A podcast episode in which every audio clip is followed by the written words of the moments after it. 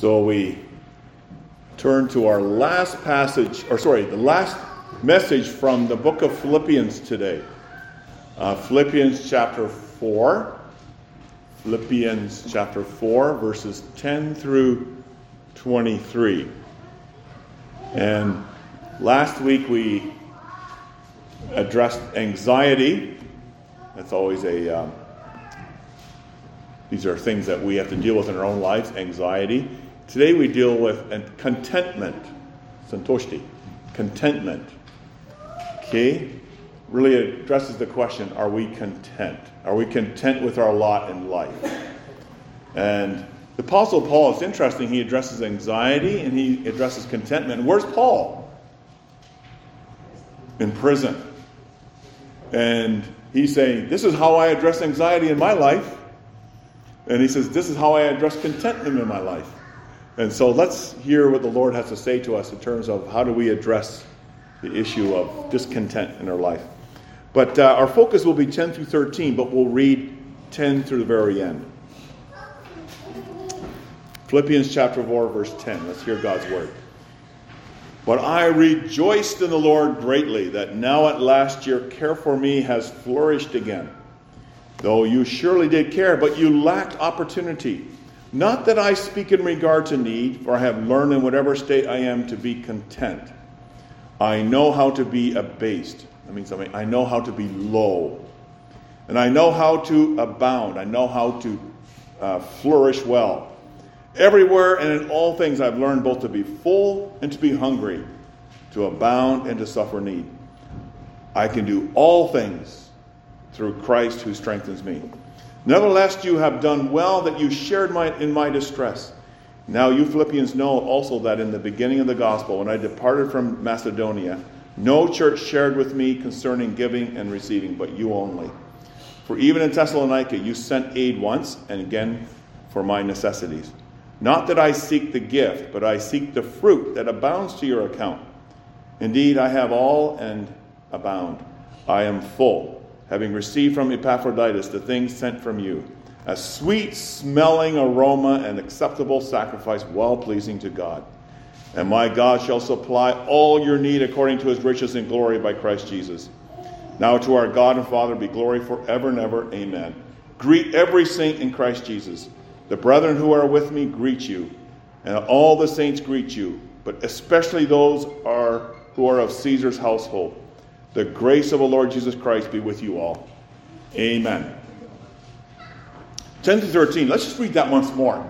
Philippians 4 10 through 13. I rejoiced in the Lord greatly that now at last your care for me has flourished again, though you surely did care, but you lacked opportunity. Not that I speak in regard to need, for I have learned in whatever state I am to be content. I know how to be abased. I know how to abound. Everywhere and in all things I have learned both to be full, to be hungry, to abound, and to suffer need. I can do all things through Christ who strengthens me. That's often a verse you see on the wall. I can do all things through Christ who strengthens me.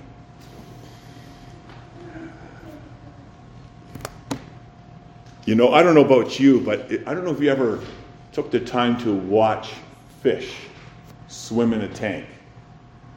And especially goldfish. I've always been enamored by the fact that they're always opening and closing their mouth, mouths. Open the mouth, close the mouth, open the mouth, close the mouth. And they just look greedy to me. But then I found out that now this is the way they breathe. This is their way of, of breathing. That's okay, I learned something new. But seeing fish constantly opening and closing their mouths makes me think of the human heart. The human heart. Picture for a, mo- a moment a mouth, a mouth on the human heart, always opening and closing, wanting more, more, more. Never satisfied, never content, never enough. Isn't that a rich life? No, that's a very poor life. Poor life to live. You know, the prevailing thinking in our society today is more, more, more. Hey, that person has it better than me. I'm not content until I have the same or better than him or her. So you notice that there's not a quest for more of Jesus, but more stuff, right? A higher salary, a newest technology, the latest fashions, the nicest car. You know, it's not that these things are bad in themselves, they're gifts of God. But you know what the problem is? The problem is with the human heart. What's the human heart like? The human heart is covetous, right? That's the opposite of content, right? And then right away that brings us back to the 10th commandment you shall not covet. What's coveting? Well, coveting is a heart commandment. That's something that we don't see in others, but the Lord sees it in our hearts. It deals with the whole world of desires greed, jealousy, discontent. And you notice these words from Philippians 4 10 through 13 speak of contentment, learning contentment. And it's so good to learn from Paul because if anyone would be discontent, it would be Apostle Paul. right? The Apostle Paul, a single man in prison, chains on his arms and hands, all for the sake of believing in Jesus. So the Lord wishes us to hear from the Apostle Paul, which is really his word to us today. And what did we learn from this passage? Contentment is riches. I know the world don't understand that. We have a hard time even embracing that, but the scriptures show us that contentment is riches. There is no richer person in the world than the person who is content. And of course, we're going to see that contentment is only in Christ. Because if you have Christ, you have everything. And that's what the Apostle Paul wants to show us here. You know, Christ died on the cross to free us from slavery. Discontent is a form of slavery. Who loves slavery here? Paul shows this is Christ came to redeem us from slavery, to redeem us from being slaves to sin. Paul bears testimony of this in his own life. As a sinner saved by God's grace in Christ, he says, You know, I want, I want to share something with you. He continues his testimony from chapter 3 now. I want to share something with you. I've learned that in whatever state I am, whatever that state is, to be content. He had to learn that. We're going to see two things here. First of all, the grace of contentment. It's a grace that's given by God. It's something that we can't work up in ourselves. But it's a grace, it's a gift, it's a grace given by God in Jesus Christ. That's the first thing. We see that in verses 10, 11, and 12. And the second thing is we're going to hear or learn what is the secret, what's the key to contentment. And that we see in verse 13. But first of all, the grace of contentment. It's a grace that God truly and really does give to those who believe in Jesus Christ. It doesn't mean we have to work at it. Well, certainly we do. We need to learn in it. But it is a grace that's given in Christ. And it shows itself in three ways. We're going to see how it shows itself. We're going to, just briefly, we're going to see how it shows itself in a grateful heart, and how it shows itself in a quiet heart, and in a learning heart. So, a grateful heart, a quiet heart, and a learning heart. That's how the grace of contentment shows. Apostle Paul brings out each one of those in verses 10, 11, 12. See in verse 10? The grace of contentment is seen, first of all, in a grateful heart. What's the first thing he does? Here he is, perhaps skin bleeding from chains on his arms. And he shows his deep, deep gratitude, his deep thankfulness for the church and how they showed such love to him and how they sent him also a probably a money gift, a gift of money. And he talks about that in three different places in verses 10 through 20. Look at verse 10. He's, he speaks of great joy in the Lord. There, there it is again. His great joy in the Lord. He's not rejoicing in his necessarily his own circumstances, but in the Lord. Because he sees the Lord's concern for him through them, but also above all because he sees that the Lord put generosity, his generosity, in their hearts. The Lord made his people generous. That's what he's really rejoicing about, just seeing God's work in their lives. That's verse 10. Verse 14, he tells them that it was good of them to help him in his suffering and his affliction and his hardship. And then you see in verse 18, he speaks of the immense value of this gift to him. Most of all, because that gift that they gave was really a, a sacrifice, a, a soothing aroma, sweet smelling to the Lord. That, that's what he's excited about. Not for himself, but just to see the, the contentment in the church of Philippi. You know, it's interesting that in verses 11 to 13, he says he didn't need the gift. He's very clear about that. Nor was he seeking the gift, verse 17. Right? He wants to be really clear that uh, he's not seeking this for himself. And yet, at the same time, he's deeply grateful to them for that gift.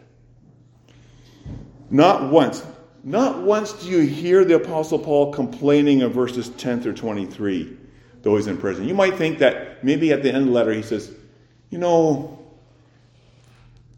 this is a terrible position I'm in.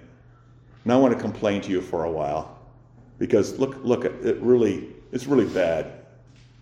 It's, it's really crappy in here. No, not once do you hear Paul complaining, though his circumstances are really not good at all. As a matter of fact, earlier Paul said, Do all things. If you go back to chapter 2, verse 14, do all things without complaining and disputing. You know what complaining is? Grumbling? It's the thief of contentment. It's a robber sent by Satan to rob us of contentment. Paul knows that. Second, Okay, you see the grace of contentment not only seen in a grateful heart, a thankful heart, but you also see it in a, in a quiet heart, a glad heart. Whatever the circumstances. See verses 11 and 12? Not that I, respect, not that I speak to regard, in regard to need, for I have learned in whatever state I am to be content.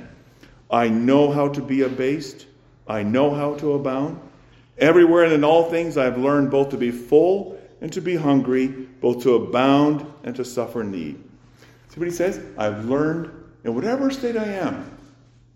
And you notice that he doesn't specify exactly what state he is because it could be any kind of state that you're in, whatever it is. But Paul says, whatever it is, I've learned to be content. True contentment, by the way, does not depend on outward circumstances. True contentment does not depend on gaining more money. That lasts for it's just that's just a temporary fix. And before you know it, you're not content again. Contentment is a grace that Jesus gives. Yeah, that Jesus gives. In whatever circumstance. In great times, we need it. And in hard times, we need it. And that's the other thing here. A noisy, restless heart is the thief of contentment. You ever feel it noisy in here and restless? It just it's a robber. It's a terrible robber. And it takes that it robs one of that grace of contentment that God really gives. It's easy to think that we will be content when we have this or when we have that or when this or when that happens. Well, what does the Bible say?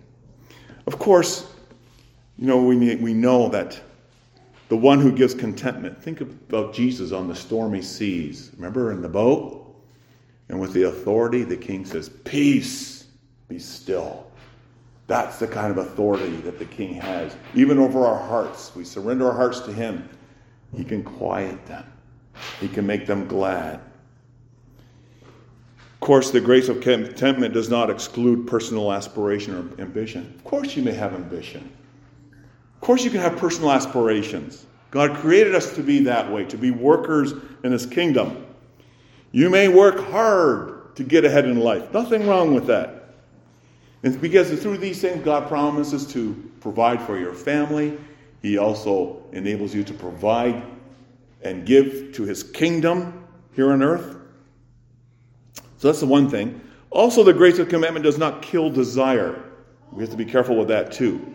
Jesus rescues, he saves desire from envy, from discontent and greed.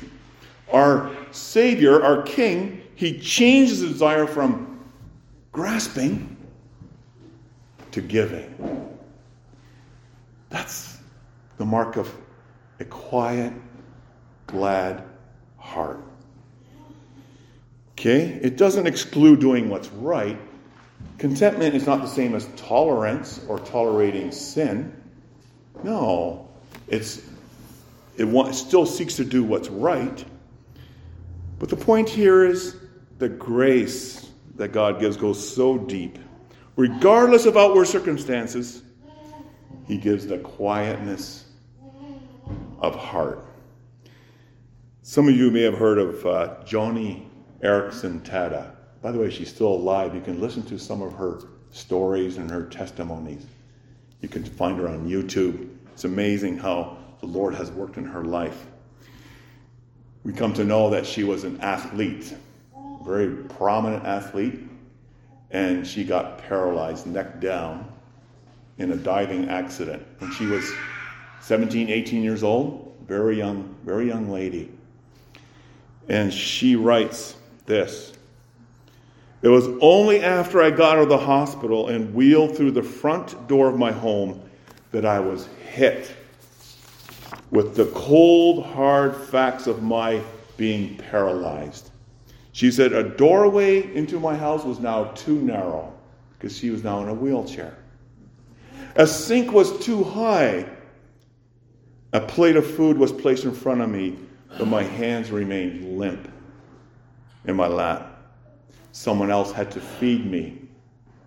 I felt trapped. Our cozy home now felt like a jail.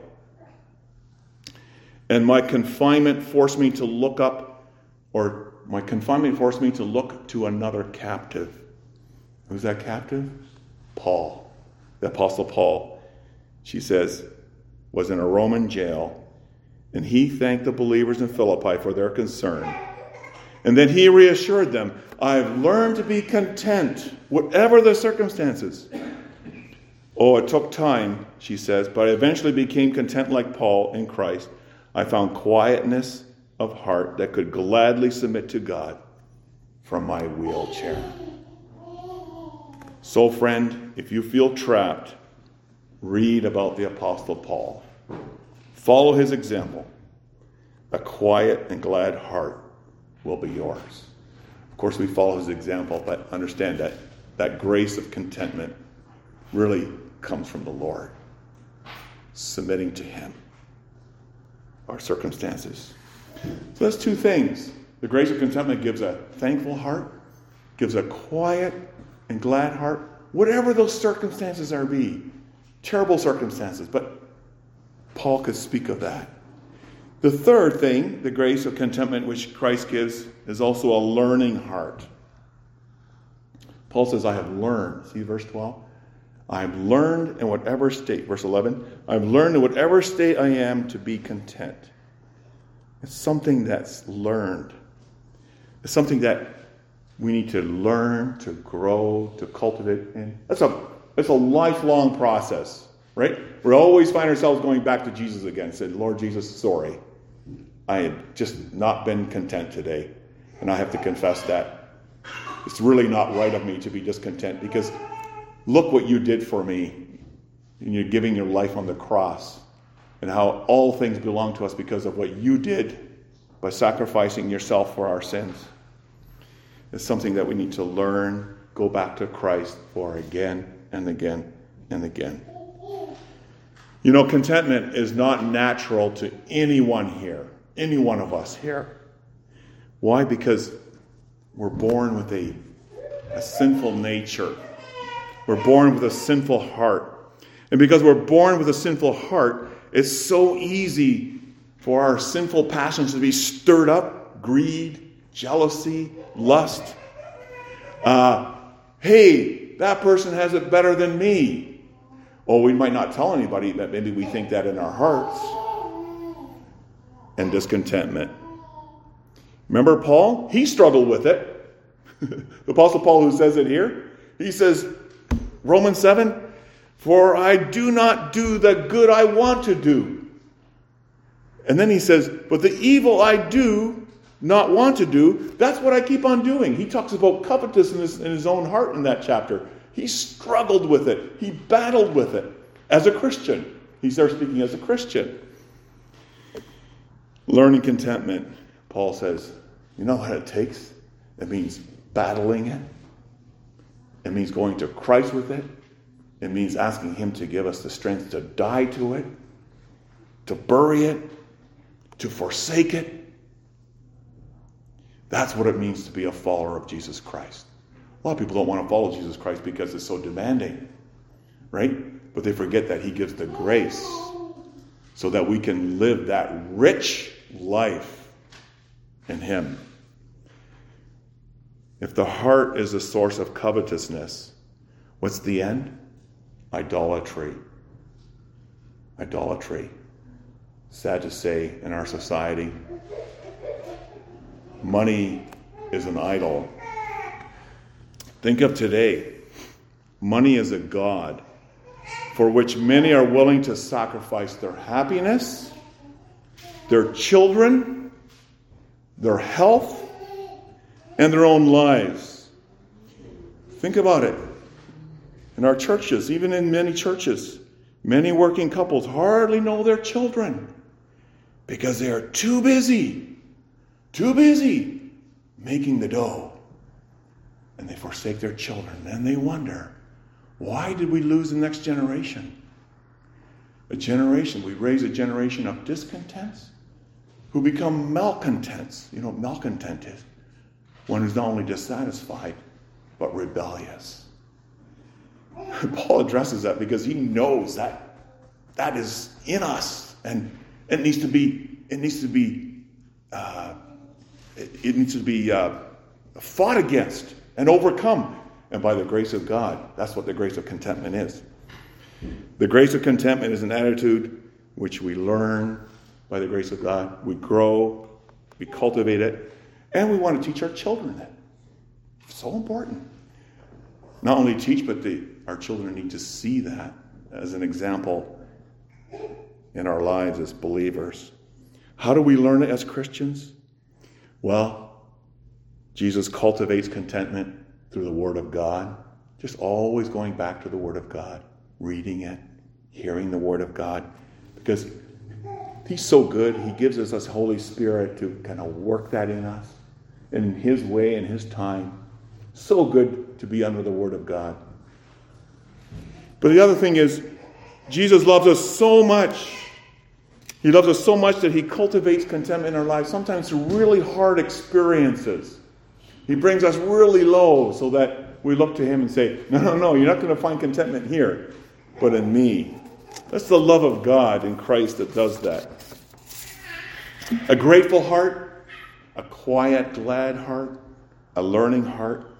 These are, you could say, all expressions of a, of a trusting, submissive heart to Christ. That's really what it all expresses a trusting, submissive heart to Christ.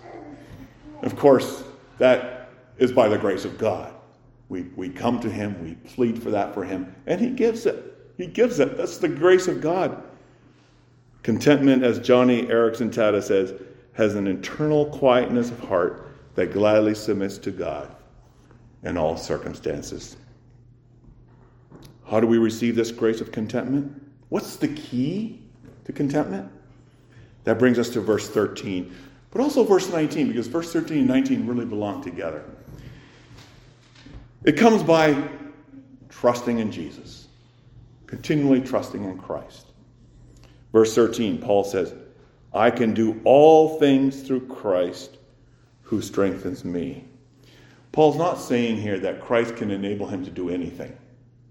Okay, that's the, that's the danger of putting that just that one verse on the wall because it seems like maybe we can do anything. But the context here is in the context of contentment, verses 10, 11, and 12. The believer, what Apostle Paul is saying is, as a believer, you have the ability to face all your circumstances through Jesus. He gives you, the believer, the strength. Go to Him. Call upon Him. Turn away from a discontented spirit. Go to Him. He gives you the strength, He helps you overcome. You don't have that in yourself. No, we're born discontented, we're born covetous. But this strength you receive by Jesus, or from Jesus, by trusting in Him who loved you, who gave His life for you, who gave His life for discontented people, discontented sinners. He arose, He ascended to heaven, He reigns. You know what that means? That's good news that He reigns. That means He's King. And as King, He enables you to subdue those terrible feelings in your heart, those terrible feelings of discontent. The words of Psalm 131 come to mind. Ever read, read Psalm 131, verse 2? The psalmist finally came to it.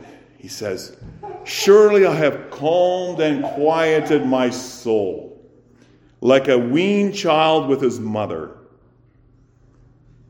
Like a weaned child is my soul within me. You know, when you have Jesus, and the world doesn't understand this, we have no need to want more.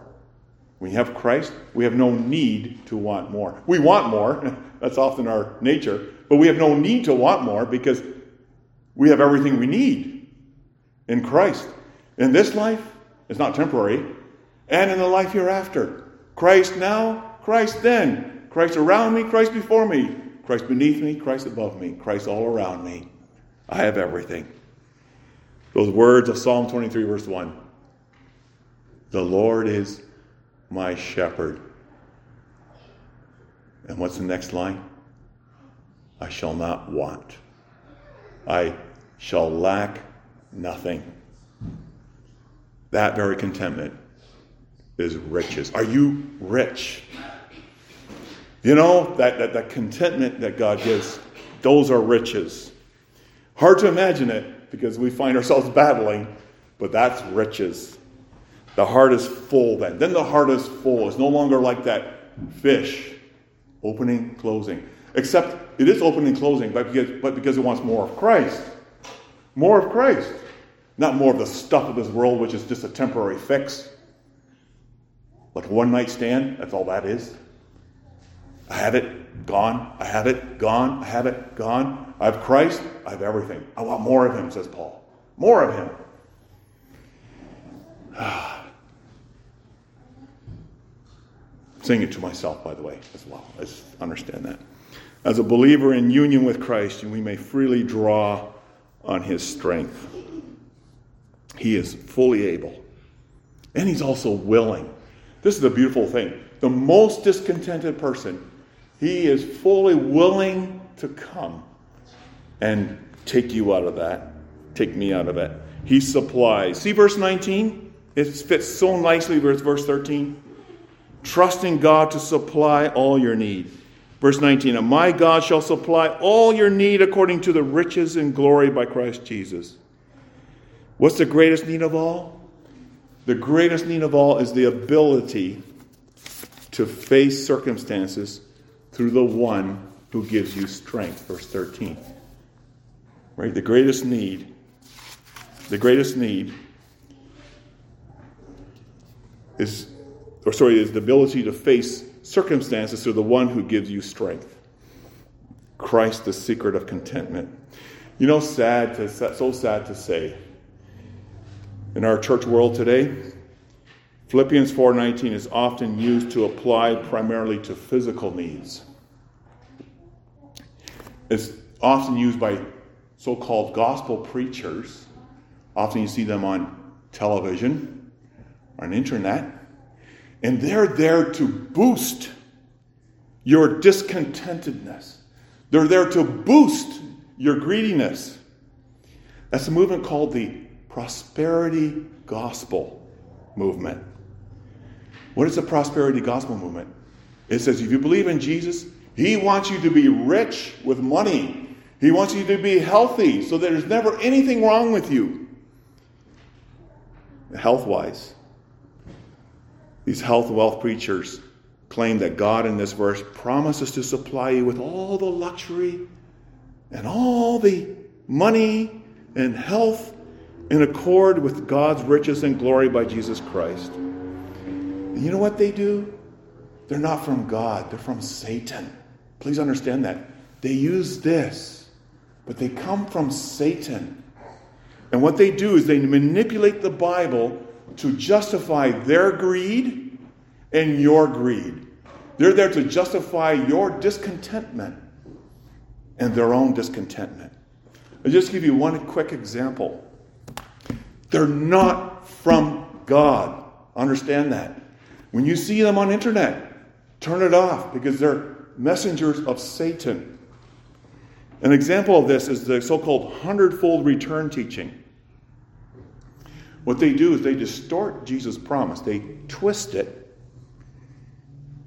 to provide, sorry, they distort Jesus' promise in Mark 10, verse 30, to provide a hundredfold return to those who leave everything behind to follow Jesus. What they say is, give to God, and you will be blessed with a hundredfold.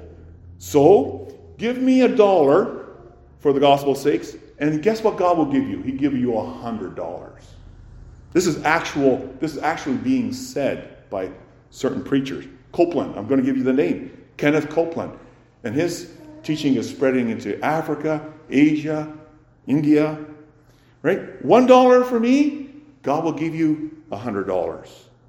Ten dollars for me, God will give you a thousand. See the hundredfold? In short, they say Mark 10, verse 30 is good as a good deal. And so what happens? Listeners empty their pockets and they fill the pockets of the greedy ones. Preachers gospel preachers. We have to say this because Jesus warns about this in Matthew 7. Turn off those preachers. They're not preachers, they're false preachers, they're false teachers. What the scriptures calls covetous and sinful, these covetous preachers proclaim as, oh, possessing your physical inheritance here on earth. That's not the gospel. God does not promise physical health. God does not promise material wealth in Christians in this life. You know what these preachers very rarely do? They very rarely point to the cross of Christ and the need to repent and receive forgiveness from Christ. God supplies the needs of his people by giving them resources to cope with hardship. That's what he does. We have what we need and way more in Jesus according to the riches and glory by Christ Jesus. You know what true contentment, you know what true contentment does? Look what it did for the Philippian congregation. It opened their hands, it opened their hearts to give. Generosity is born out of contentment. A discontented person usually isn't generous. And for Paul, greater than receiving the gift is their is that their giving is first and foremost an act of worship to God. It wasn't just, I'm giving to God so that God will give me more back.